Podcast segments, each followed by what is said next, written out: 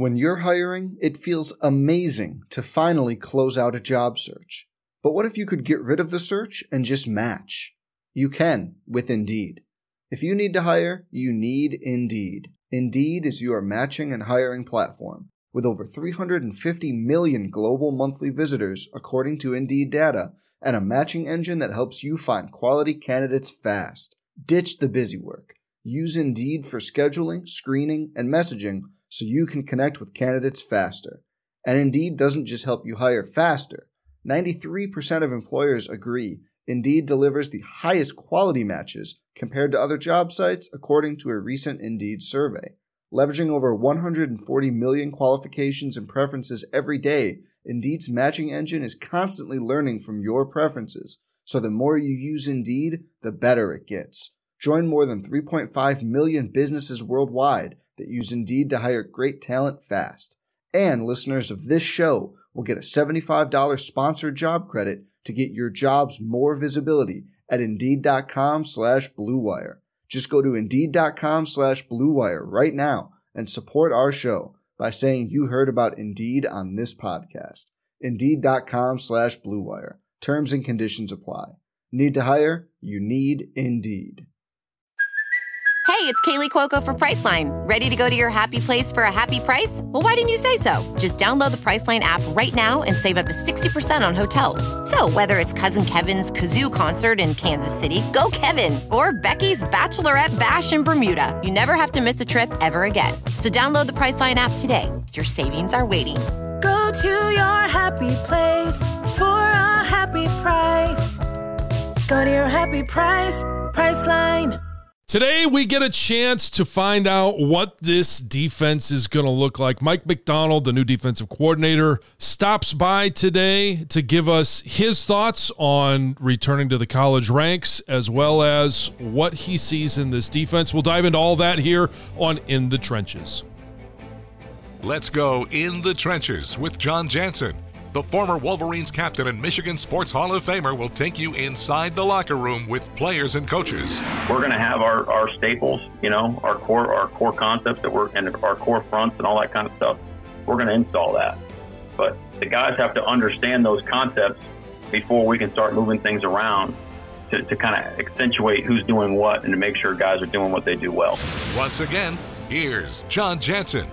Welcome back, friends, and we've got a lot to get to. Um, you know, the spring ball is going to be starting up uh, on Monday, so we're going to get a chance to talk some spring ball. And just a quick look ahead, we will get a chance to talk to some players and uh, find out from them what they're working on, what's going on in spring ball. Um, that's coming uh, down the road here on In the Trenches. Uh, but uh, hey, with all of the sports up and running, we are celebrating Black History Month on Conquering Heroes as well as here on In the Trenches. Um, so make sure you, you tune in on Tuesdays. And my partner comes out with uh, Defend the Block, and that is Mr. Brian Boesch, the play by play voice of Michigan basketball. And Mr. Boesch, how are, uh, how are things going now that basketball is up and going? It looked terrific. Oh, Jon, it was terrific. It was probably the most fun regular season game I've had the opportunity to broadcast, just how they came back in the basketball sense, first and foremost, but then you consider all of the context. Terry and I had a blast. We were loving it inside the big house. It's been tough not being at these games, but boy, it was as if we were sitting courtside urging those young men on to to pull off a win that that I don't think will be soon forgotten this season or beyond. A 23 day pause to that victory. Oh, it was so, so special. So the question is, obviously they come back. We've seen a number of teams have a layoff. Uh, you know, the, the, the other team in the state of Michigan here had a what, about a three week layoff, and they've struggled coming out of that layoff. We've seen other teams around the country struggle coming out of a layoff. Michigan comes off of a 23 day hiatus, and they go to Madison, Wisconsin, and get a win. My question to you is: Is it real? I mean, I think it's real. I think this team is Final Four good. I think this team is national championship good. And I mean, we all know. I mean, if you look at the at the John Beilein era, and I, I think you could make an argument that the team that went to the Elite Eight the year after John Beilein's first Final Four team maybe was even better than the team that got to the national championship game against Louisville. Uh, and then the next time they got to the national championship game, they had a road that was a little bit friendlier than normal seating wise. And I thought the team the next year, through the first half of the season, was maybe better than that team that got to the game against Villanova before falling in the national championship game. So we all know that this is it it, it can be one bad game and you're done in the round of 32 or the Sweet 16, but I'd put this team up against anybody in college basketball, regardless of what happens here down the stretch this season, because there, there's going to be a game that they're going to run. They're going to run into a hot shooting team in the Big Ten. The league's too good. I, I don't think Michigan will finish the Big Ten slate with just one loss but I think they can and will win the Big Ten championship. I think they can and will be a factor in Indianapolis in the Big Ten tournament and I think they're going to be a one seed. I really do. I'm I'm fully bought in. I fully believe in this team, not just in the Big Ten, but nationally. I, I think they could win it all. I really do. And there's three obviously marquee games uh, still left on the schedule, and, and I don't want to discount anybody, but uh, obviously this Sunday, um, traveling down to Columbus, uh, you've got to play down there, and and you know they're a top five ranked team. Uh, you still got Iowa, who's coming to Ann Arbor, uh, and then the uh, the matchup uh, with the Spartans. Uh, and I know they're not having the season that they normally have, but that's a rivalry game, and you know it's it's it. All three of those games, I believe, are really good tests and lessons that can be learned in those games for a very young team. There's not a lot of, of experience on the a lot of not a lot of tournament experience on this basketball team because of you know graduation and the fact that there just wasn't a tournament last year. Yeah, and the nice thing is that I think you can say that about most teams in college basketball because of what happened. I, I do think Michigan has a lot of experience overall, but yeah, to your point, no one got a chance to play in the tournament last year. This year's tournament is going to have a different feel, but that's why I talked about it on Defend the Block after the game on Sunday the two Wisconsin games this year, I know there's still some big games coming up, but I think those two games establish something for this program. The first one proved that they were for real just in the basketball context. They had they had started off strongly, they were climbing the rankings, but that was their first true test against a team we know is pretty good to very good. And Michigan just pummeled them at home this one this past Sunday proved that Michigan can handle anything in the context of this season because it's so different. This is a pandemic season. You're going to have unique times. You're going to have difficult situations. And Michigan had as tough a one as you're going to find a two week quarantine that wasn't, I mean, there were no positives in the program. They, it, it did not have something that came into the men's basketball program. They had to do it for a, a greater purpose. They waited around, they stayed in shape, they buckled down in practice, and they won a game on the road. If you can do that, not only are you a national championship contender in the basketball sense, but this season, you got to have some extra oomph, some extra grit to yourself, and they proved that on Sunday. Well, we're we're definitely excited about it, and we're looking forward to it. So, uh, um, hey, T Mills, you guys have a good time. Uh, but uh, hey, this is the in the trenches. We're going to talk some football, and and coming up in just a little bit, everybody's going to get a chance to listen to the conversation I had with Mike Macdonald. But before we get there, uh, we've got our bacon fact uh, coming up, as well as seven from seventy-seven. So uh, how about we? Uh, we put the pedal to the metal and, and start looking forward to spring football, which begins on Monday. Yeah, we're going to talk about that here in a bit. First, though, Jon, number one, just tell me what's going on around Schembechler Hall at this point. Since that two week pause, how different has this offseason been to this point? I know you're not there as much, but you, you have a pulse on what's happening. What's different, or maybe what's similar to quote unquote normal? Well, it's I don't even know what normal is anymore. So what's going on now is is they're still going through the same process of workouts that we saw or we heard them go through last off season during the pandemic where you have a certain number of, of student athletes certain number of football players i think it's usually around 10 that come in, they get their workout in. Everybody's still masked up. The, the, you know Ben Herbert and the the strength and conditioning staff is doing a great job of scheduling everybody so that they're in, they get their work done, they're out, and they're getting ready for spring football. So this is that time under normal circumstances that you would have your you know quote unquote off season or winter conditioning. You're not having the same team runs that you would normally have, but they're still getting the same workout in. It's just coming in waves instead of all at one. Number two, let's talk spring ball. It's going to start on Monday. give fans an idea of just how important these practices are, especially considering the fact that they did not happen last season as expected?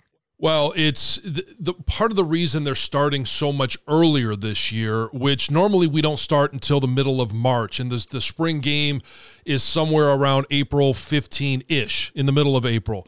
Uh, but we are hopefully going to have 15 spring practices that go uninterrupted. The reason they're starting earlier is that if there is another pause, things don't get backed up enough to where you can't get, you know, maybe 11, 12, 13, 14 in. And so this gives them the opportunity to have the biggest window to get all 15 practices in because, as you mentioned, they didn't have it last year. This is a season where you're going to have to try and figure out who's going to be the starting quarterback. And I don't think we'll know that coming out of spring practice, but you've got Joe Milton, Cade McNamara. We saw both of them last year. The, the young gun, J.J. McCarthy, uh, is going to get an opportunity to get some reps in spring because he was an early enrollee and then you've got new coaches you've got a young offensive line you know and a lot of players got experience and if there is a silver lining to last year's football season and trust me it, it I throw up a little bit in my mouth every time I think about it because that's the way it feels that season went. But if there is a silver lining, it's that there were injuries, there were opt outs, and a lot of young players got experience. They got game experience. Now they can take that to the film room. They can look at that, and you've got new, you know, some similar coaches in new positions. Jay Harbaugh moves over to tight ends. Obviously, Sherrone Moore down the offensive line. How are they going to, you know, build relationships with their room, with their guys, and how are they going to sort through the depth chart? Um, you know, you've got obviously Mike Hart and Ron Bellamy, who we've heard, and if you missed uh, the podcast, if anybody's listening and missed that, go back to the MGoBlue podcast feed, and you'll find both Mike Hart and Ron Bellamy. Um, you know, and and their conversations that we had with them. But those guys have to learn who they're inheriting, what the personalities are, how to coach them, how to you know how to to interact with them uh, as best they can. As and Josh Gattis, this is year three of his offense. What's it going to look like? What has he learned in regards to you know putting a practice plan together, putting game plans together? Because you want to simulate some of those things in spring football, and then defensively, it's a whole new system. Uh, you know, and and this is Mike Macdonald's, you know first time calling a defense. He's got to get familiar with you know the, the the the athletes that he's inheriting. He's got to get familiar with working with the coaches. Uh, Shaun Nua is still here. Brian Jean-Mary is still here. Uh, but Mo Linguist, uh, George Helow, both new guys. This is a new staff. They have to learn how to work together and get the message from you know what they're seeing on film, what they're putting together in terms of what they want this defense to be, their identity, getting it to the players and getting that information uh, disseminated to them. Number three, as we talk to the new defensive coordinator here on In the Trenches in a little bit, we didn't really get a chance to put a bow on the Don Brown era. What must improve from what we saw under Coach Brown, and what needs to continue? I know it wasn't the best ending. There were downs, but there were also some ups that you can work off. Yeah, there were some ups. And, and one of the, the ups is that Don Brown was a good teacher of the game of football. Um, that's one of the things that I admire so much about a lot of the coaches that I've seen, and Don Brown is definitely one of them, that he is a great teacher of the game of football. So there are certain principles that you have to learn and and certain concepts that no matter what defense you're playing, when you look at an offense, all right, that's what you're seeing. Those principles won't change. How you react to them, that may be a little bit different in a Mike Macdonald coach defense. But I, you know, what needs to improve is obviously the pass defense, and that is twofold. One, it's putting pressure on a quarterback, um, and Aidan Hutchinson will be healthy this year. That's going to be a major factor. But how will they create pressure on a quarterback, and how will they, you know, how will the, what will the expectations be for the secondary? How much man? How much zone? How are they going to find that happy medium between both? That's where we need to see improvement. And then obviously stopping the run. You know, you talk about run and pass, and you've got to be good at both, but you've got to find a way to stop teams and be really good on first down so that you give yourself that advantage and put a team into a second and long situation. Now you can play with the secondary. And you can go man you can disguise coverages. You can blitz. You can be aggressive. You can be you know and you're going to hear from mike macdonald in just a little bit. You can be that run to the ball type defense but you've got to have success on first down. If there's anything i want to see this defense do from you know what we saw last year to to this coming football season is i want to see them have success on first down Number four on our seven from 77. Couple of departures since we last spoke. Linebacker Adam Shibley is exiting the program. He is a grad transfer. Linebacker, former fullback Ben Van Sumeren, he's leaving the program, just a regular transfer. The impact of those two departures in your mind? Well, it's it's always comes down to depth, um, and you know we know Cam McGrone um, has left and is is pursuing his career in the NFL.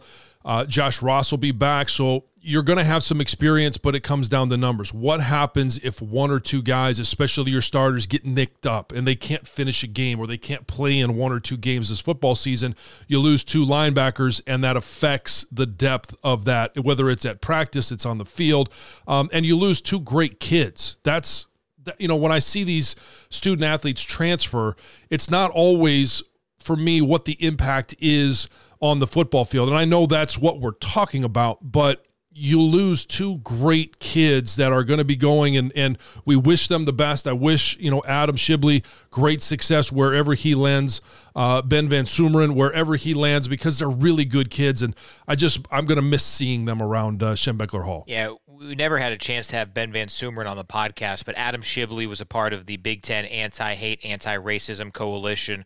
Really mm-hmm. well-spoken young man. It was cool to see him get a chance to play some this past season, albeit for a, disappointing circumstance, some injuries. Uh, but all the best to both of those young men. Number five. Before we zero in on Mike Macdonald, I want to expand nationally because we think, we assume things can change in college football, but it appears that the coaching carousel is done. Gus Malzahn uh, just hired at Central Florida. Who were the best hires during this pretty unique cycle, I think, and who were some of the biggest question marks that you're, you're, you're pondering how that fit will work? Well, one one guy that I'm really excited about, and Wolverine fans should be excited about, is Jedd Fisch going to Arizona. Um, Don Brown's going to be his defensive coordinator there, but a couple of guys with Michigan ties. I think Jedd Fisch is a tremendous quarterback coach. Uh, I think he's a, a great offensive mind. I'm excited to see what he can do in the Pac-12. It's a team that needs some direction. Uh, we saw at the end of the year they were they were basically falling apart and just got absolutely, uh, you know, boat raced uh, in their rivalry game uh, against Arizona. So that's, uh, I'm sorry, Arizona State. So that's something that I'm going to be keeping an eye on. I think it's a really good hire for Arizona. Um, another really good hire in the Big Ten is Bret Bielema um, at Illinois. And we talk about the strength of the Big Ten. The West, um, Illinois, when I played, um, and that was, you know, hey, they had uh, Simeon Rice, Kevin Hardy. They were a program that was to be reckoned with. Now that we have these divisions, Illinois needs to bring up the strength of the West. We've seen Northwestern under Pat Fitzgerald be really good. Wisconsin is traditionally good. Iowa is always solid. Now, what is Scott Frost going to do at Nebraska? Can they finally get over the hump and be a team, not necessarily that's competing for a West title, but you know improve the depth and the competition over there. And I think Bret Bielema, with his time, his roots obviously at the University of Iowa, his coaching and his familiarity with the recruiting footprint um, in his time as head coach at Wisconsin, I think that's a great hire for the University of Illinois. And then the one that I'm going to be keeping my eye on is Steve Sarkisian at Texas. Um, you know, that's it's an interesting job. Uh, the expectations there are very interesting, and and you know it's it's a fine line to walk there. But um, Sark has had some issues off the field uh, in the past. He obviously went to the Nick Saban School of Rehab uh, for his career. It's worked well. He now has this head coaching job at Texas. What will he do when the, the, when the pressure is really on? Because Texas is one of those programs where the pressure is going to be there day in and day out. He'll have the ability to recruit. If he can do that I think Texas is is finally going to be I don't want to say back because everybody wants to know well is Texas back? Is Miami back? But they're going to have a chance to progress to the point where we can't say that they're back. So Michigan plays Texas coming up as long as there aren't any changes to this, who knows how the pan- pandemic will affect everything. But there is a series scheduled for Michigan and Texas in Austin in 2024, and then at the Big House in 2027. Steve Sarkisian's going to have to put up some some wins in these three years if he's coaching that game in 2024. They're impatient down there. They are, uh, but I do believe that he can with his experience. Uh, you know that he had coaching in the Pac-12, um, his experience that he's had coaching with Nick Saban at Alabama. Um, I, I, think he will do well. To what level, I, am not sure, and we will just have to wait to see what he can do in terms of recruiting the state of Texas and, and the footprint that they live in. And the other one that I was confused by was Bryan Harsin. I think he's a good coach. I just don't know if that's the right fit. That'll be an interesting one to me it w- will certainly be interesting because uh, uh, Auburn is always going to be measured uh, with what they do against uh, uh, Alabama. And, you know, Gus Malzahn was one of those coaches who was able to get a few wins against Alabama so that bar is there. And will Brian Harrison be able to do that? Will, you know, only time will tell. No doubt. Number six on our seven from 77. All right, let's zero in on Mike Macdonald. Couple of questions. First, you know, we, we've, we've heard about the differences. We know about the differences between coaching in college versus coaching in the NFL. Recruiting's a big one, sure, but, you know, tell me about the relationship aspect. How different and in what ways was it similar, your relationship with your college coaches versus your coaches when you got to the NFL? Well, the coaches in the NFL, they expect that because it is your job, you don't have to go to class, you don't have to do anything else. It is your profession that you do a lot of things outside of the meeting room, outside of time with coaches to prepare for game day, to prepare for training camp, uh, whether it's physically, mentally, uh, so many of those things, that responsibility falls on the player.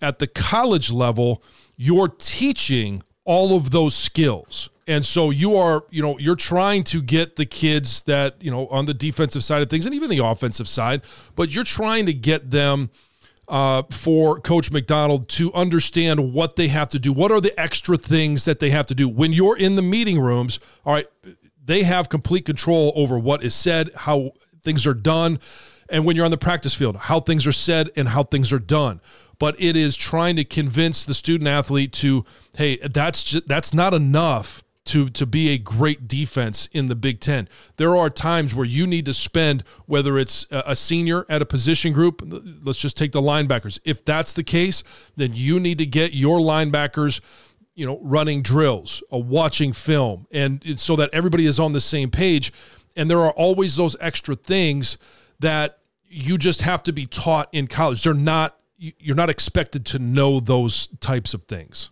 Number seven on our seven from 77, just your impressions of Coach Macdonald after learning about him when he got the job, talking to him, and hearing about how his first month or so has gone on the job. Well, the, the one thing I like is that you can hear the excitement in his voice. It's not lost on him the opportunity that he has coming from a position coach to now the University of Michigan and what it means to coach here, what it means to be the defensive coordinator at the University of Michigan. I like the fact that he was able to, to, to keep a couple of the coaches in Shaun Nua, um, who is a terrific recruiter. Uh, I, I like that. The, the kids on defense will have a familiar your face in those meeting rooms. And I think that's really important. Uh, but I like his energy. I like his his exuberance and the fact that he hasn't been in the big house. Um, and, you know, I, I ask him that question at the end what's it going to be like? What are your expectations? Uh, and I think people are going to be excited to hear his answer to that question. Well, before we get into that interview, Jon, it's not a bacon fact, it's bacon trivia this week. Which of the following is not a way that people in their native land refer to bacon internationally? Lop yuck? Speck? Vadapav, and Sam Gyupsal. Three of those are bacon. One is not. Um, well, I'm not going to um, try and say all of them, um, but let's see. Uh, the first one was Lap Yuck. I'm, whew, boy, let's just try and break this down a little bit. And then you've got Speck and Vetapov. And then what was the last one? Sam Gyup Saul. Sam Gyup Saul. So I know you're a smart guy. I know you're very creative. Um, and so I'm going to say that Lap Yuck is probably the one that I, I, that you made up. Is is that where we're going with this? That Speck, Vetapov, and Sam Gipsal. Um, those are all references to bacon, but uh, Lap Yuck is not. I do appreciate how Vodopov evolved on the two or three times you pronounced it. That is actually the incorrect one. Lapyuk is how you say bacon in China. Speck, I'm guessing that one, I, I, think I've referred to that before. That's Germany. Sam Gyupsal, again, I apologize if I'm not pronouncing these perfectly. I'm sure I'm not. I'm pretty confident on Speck. Uh, the other ones I'm not. But uh, Sam Gyupsal is Korea, and Vodopov, Jon, is something you would not probably get. It is a vegetarian fast food dish in India. It is not bacon. Yes, well, um, somewhere I'm, I'm, not sure I'll ever be, um, and something I'm quite sure I will never eat um, uh, of the vegetarian nature. So, uh, but boy, I appreciate that. That's uh, that's a nice little bit of uh, uh, trivia. Um, that we had there, but uh, hey, we always appreciate the bacon fact. Um, and I, Brian, Mr. Boesch, I appreciate you and the work that you put into this, as well as the other podcasts that we have. But right now, I hope that everybody gets a chance to enjoy the conversation that I had with our new defensive coordinator, Mike Macdonald.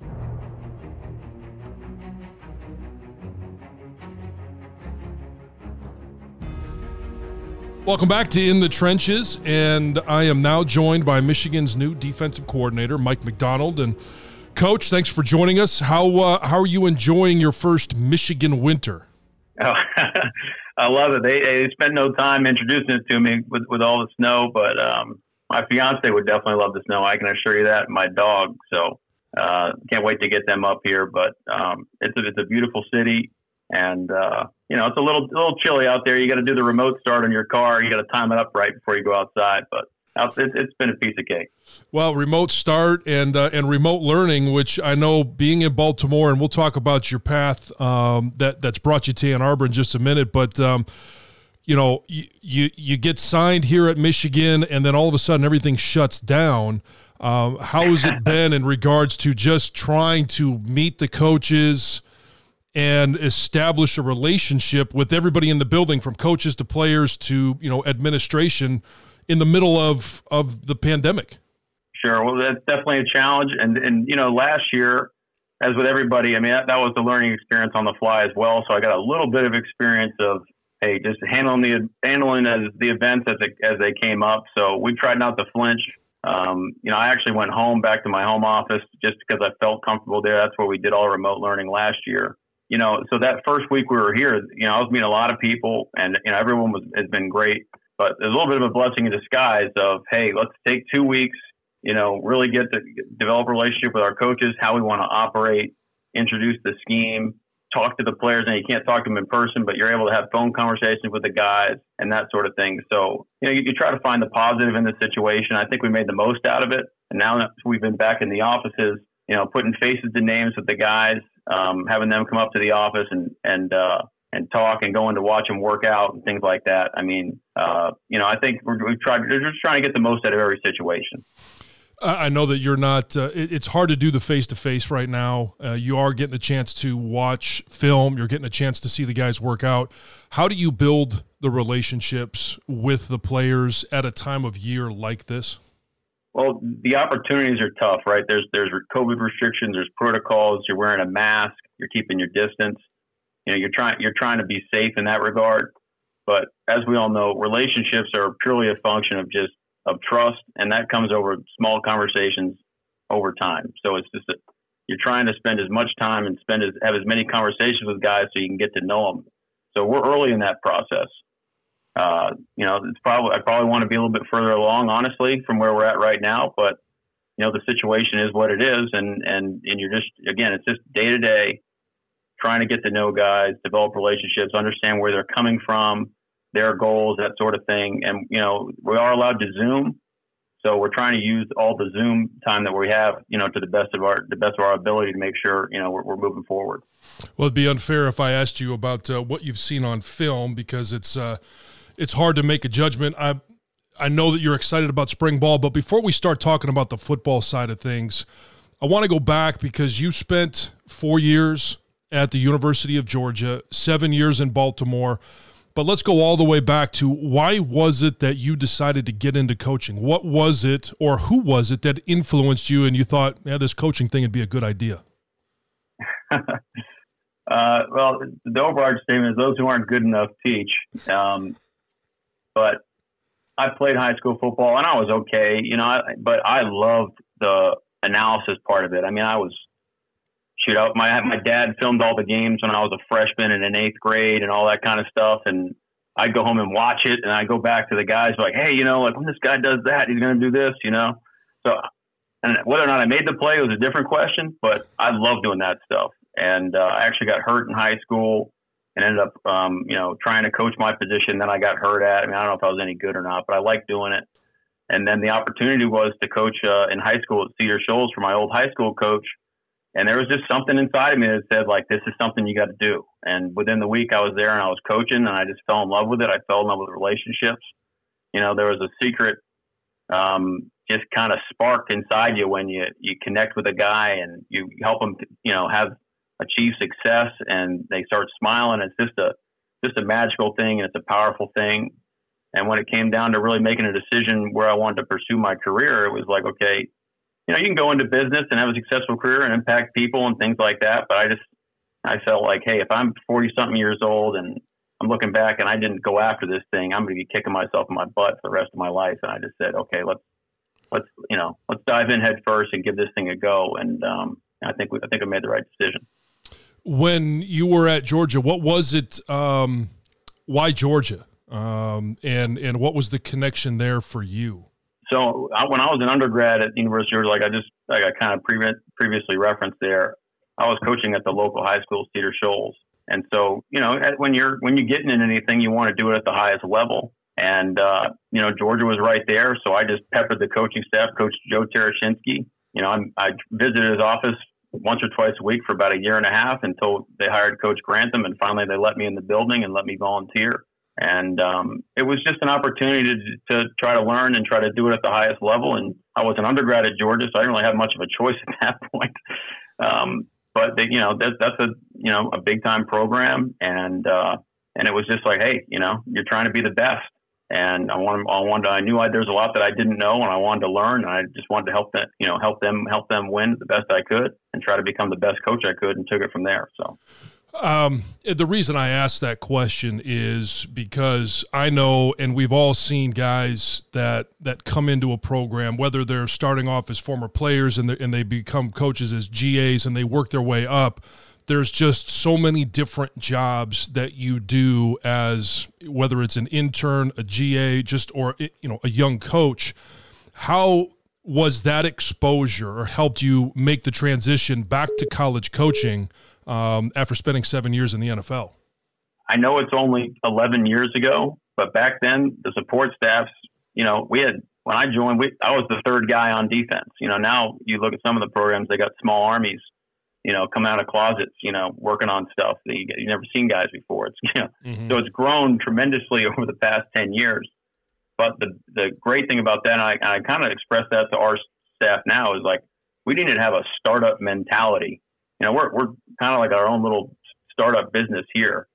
Everyone's got to have a hand in, in, in forwarding our plan and getting to our goal. And that's the way it was when, when I first started. Like you said, there's a lot of jobs. Well, shoot, I did all those jobs. I mean, we were setting up tables for team dinners. You know, we're feeding the guys. We're, we're driving guys back and forth. We did a lot of stuff that had nothing to do with football.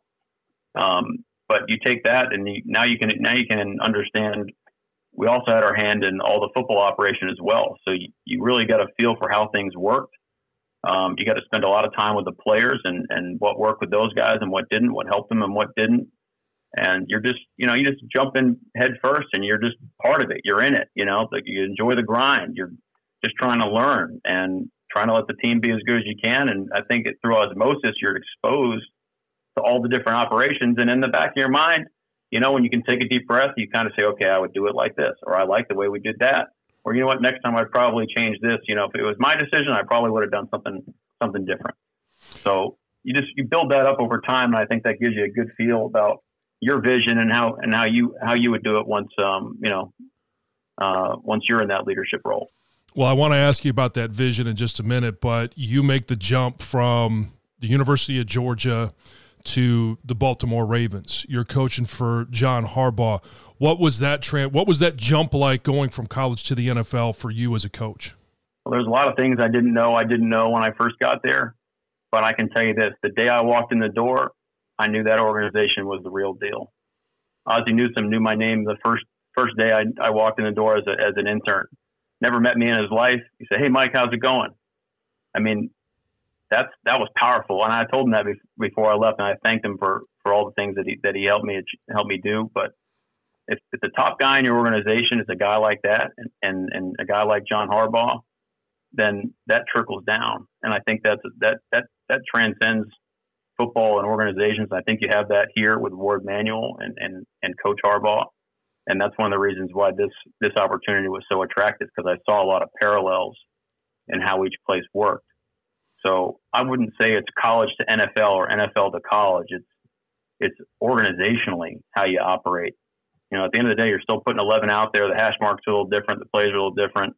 You know, guys are a little younger, but I would say it's not as much different as some some might imagine and it, as we mentioned, and you mentioned, you you were under the you know guidance of John Harbaugh there in Baltimore. Um, most of us know a lot about Jim, and we know a little bit about John. Obviously, they're brothers, um, and so we've followed both of their careers. We've you know we've got a vested interest in both of them. But what's it like?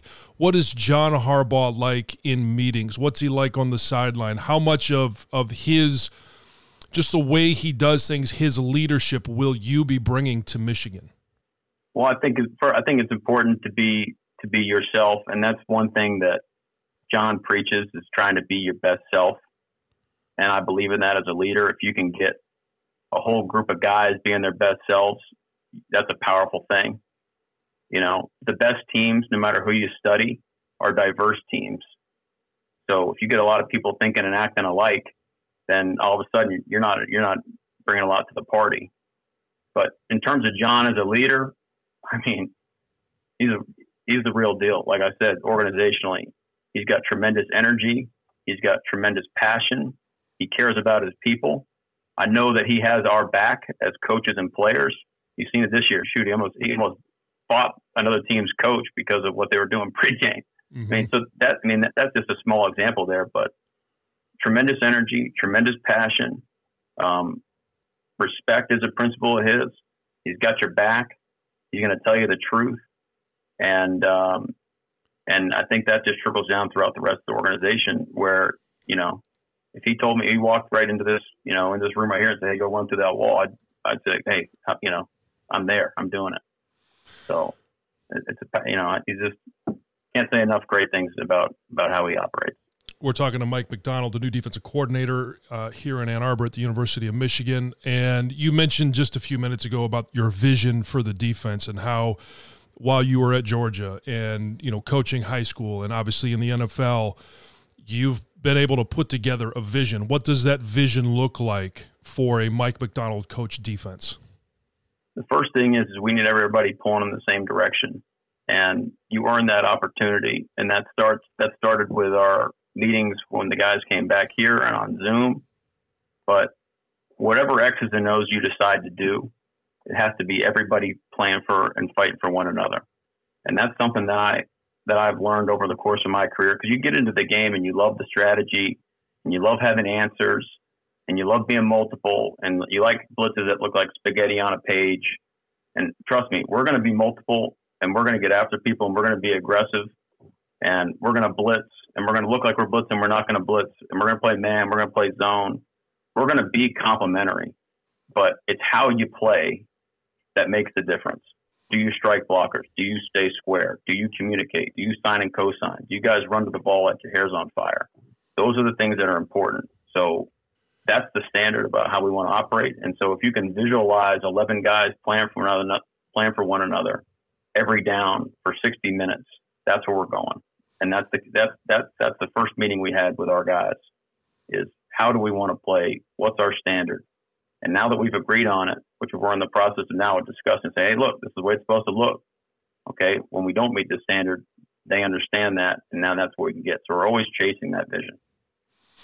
In in regards to that vision, um, you obviously are coming in. You've inherited those players that were already here, um, as well as a recruiting class um, that was put together um, before you arrived. When you think about that vision and trying to get the the skill set of the players that are on the roster now, how do you go about staying true to your vision, but also being able to utilize the skill set of the players that that were maybe recruited for a different style of system. How do you get them to fit yours, or do you fit your system to to the player? I think I think it falls somewhere in in the middle there, Jon. But mm-hmm. we're gonna we're gonna install our our staples and our our base package. You know, our fronts that we want to live out of and that sort of thing. But the the great thing about our system is it's the series of concepts. Okay, so we're going to install our, our base concepts. And then at that point, think of it as inter- interchangeable parts to fit what our guys do well. But in order to do that, we got to go practice. We got to go get after it. We got to go compete. We got to go evaluate, and then we got to give them feedback on, you know, who's doing it the right way, who's not, so we can we can on how we're playing the game. And then as coaches, it's our job to say, okay, this is who we got. This is who's good at, at what, okay, how do we structure the, the defense, okay, on a on a situational basis to put us in the best position to win? So we're going to have our, our staples, you know, our core our core concepts that we're and our core fronts and all that kind of stuff. We're going to install that, but the guys have to understand those concepts before we can start moving things around to, to kind of accentuate who's doing what and to make sure guys are doing what they do well. If that makes sense.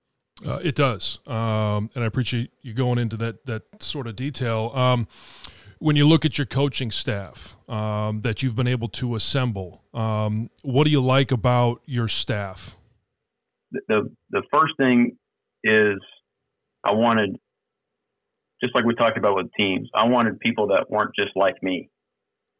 So you want guys with different backgrounds, um, different sort of schemes they've been a part of, different areas of the country they come from, different experiences that we can all come to the same into the same room, okay, and use that to our advantage. That was the first thing.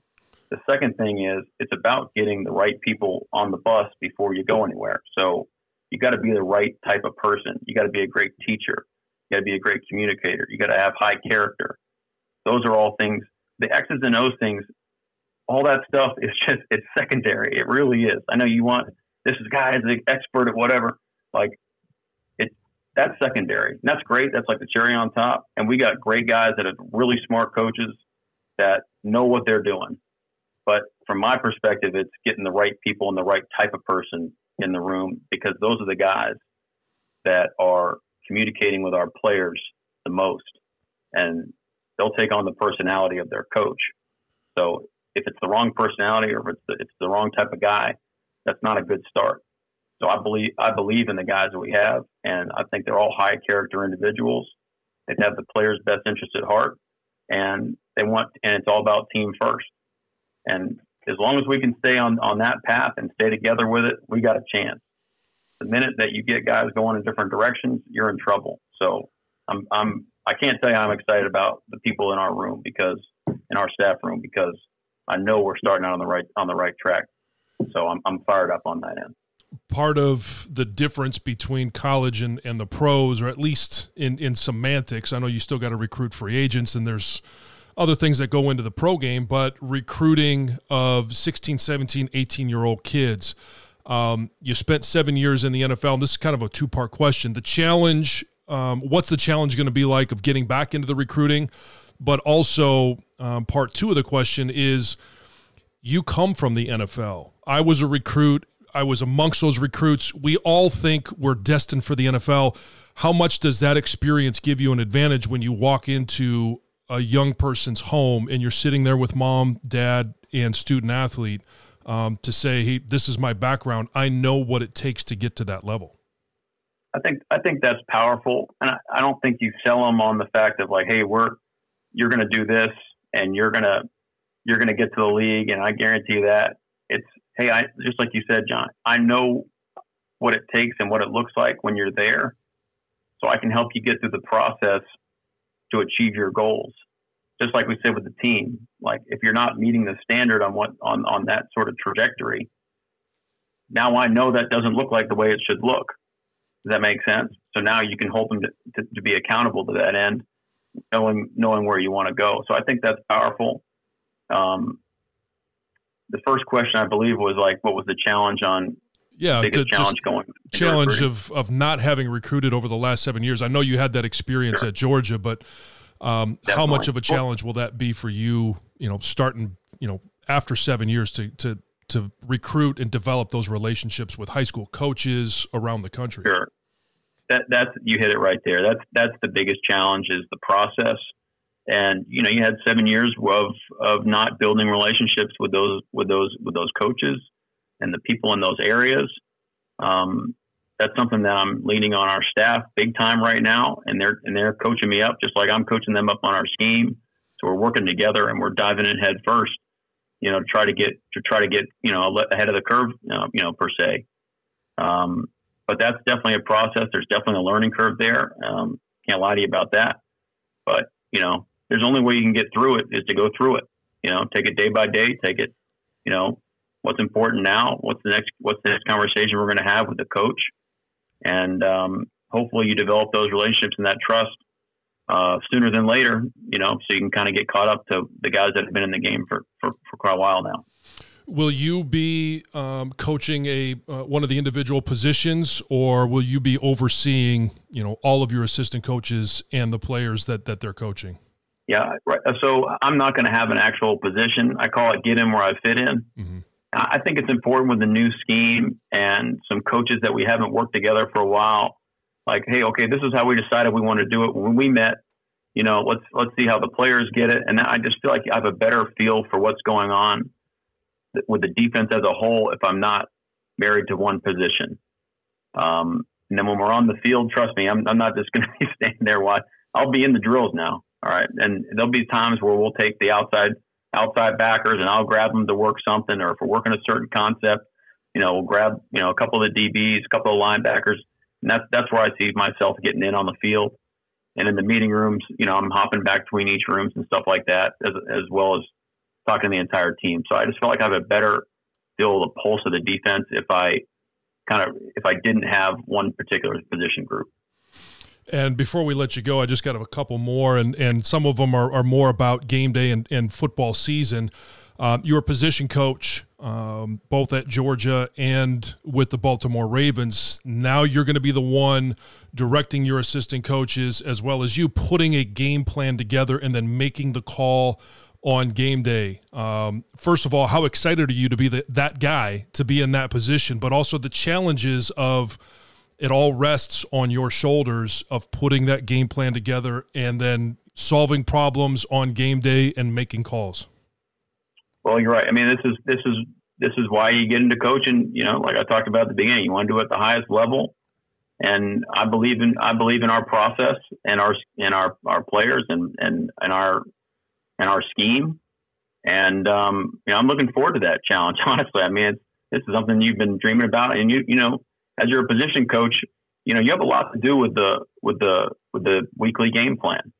You know, the coordinator is the guy calling it on on game day, but he's really leaning on his on the rest of his coaches as well to give him the information that he needs so he can digest it and understand how he wants to attack. And then it's his job, okay, to communicate that to the rest of the defense and the rest of the players on what we're going to call and when.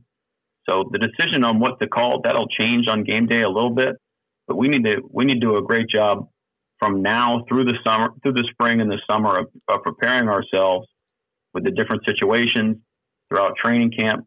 So we we feel like we're used to the process of calling a game, and the players understand what we're going to call and when throughout the week, so they can anticipate that.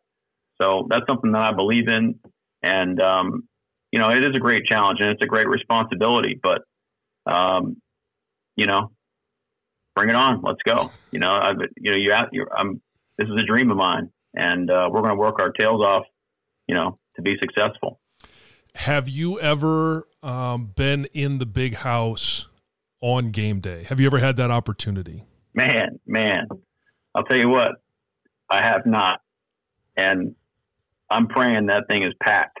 Oh, we all come are. game one. Yes, I'm praying. I just, uh, from what I've heard and what I've and what I've seen with my own eyes, it's a special, special place and I'll be honored to take the field when we tee it up. Well, Mike, I'm I'm sure happy that you're here. I'm excited to see what this defense will be um, under you, and uh, and what this team will be um, with you on the staff as well. And uh, I want to revisit that last question after uh, after week one of next football season. And I do pray that we have 111,000 uh, supporters there and fans just cheering their heads off. Um, but and I'll tell you this, it is like no other it is absolutely like no other. So I'm excited to to get your take on it at that point. But thanks for joining us today, and uh, uh, make sure you get that shovel handy this week. It's uh, we're we're supposed to get some more. I've heard. I've heard. I'm looking forward to that next conversation as well, Jon. Appreciate your time, man. All right, take care. And go blue. All right, go blue.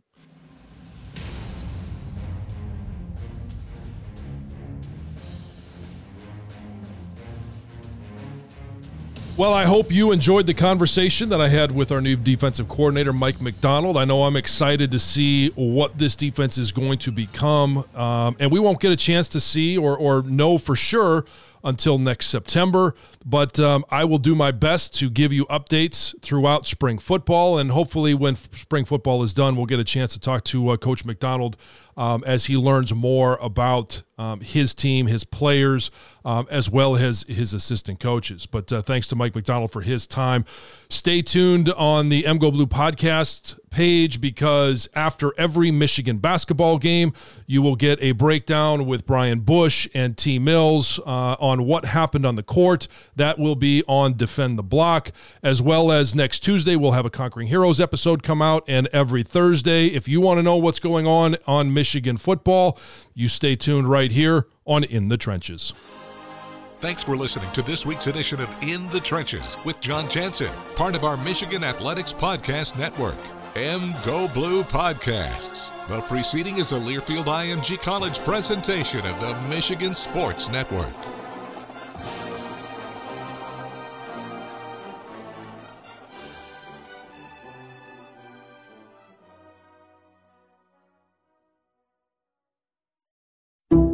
Some people just know the best rate for you is a rate based on you with Allstate. Not one based on the driver who treats the highway like a racetrack and the shoulder like a passing lane. Why pay a rate based on anyone else? Get one based on you with DriveWise from Allstate. Not available in Alaska or California, subject to terms and conditions. Rates are determined by several factors, which vary by state. In some states, participation in DriveWise allows Allstate to use your driving data for purposes of rating. While in some states, your rate could increase with high risk driving, generally, safer drivers will save with DriveWise. Allstate Fire and Casualty Insurance Company and affiliates, Northbrook, Illinois.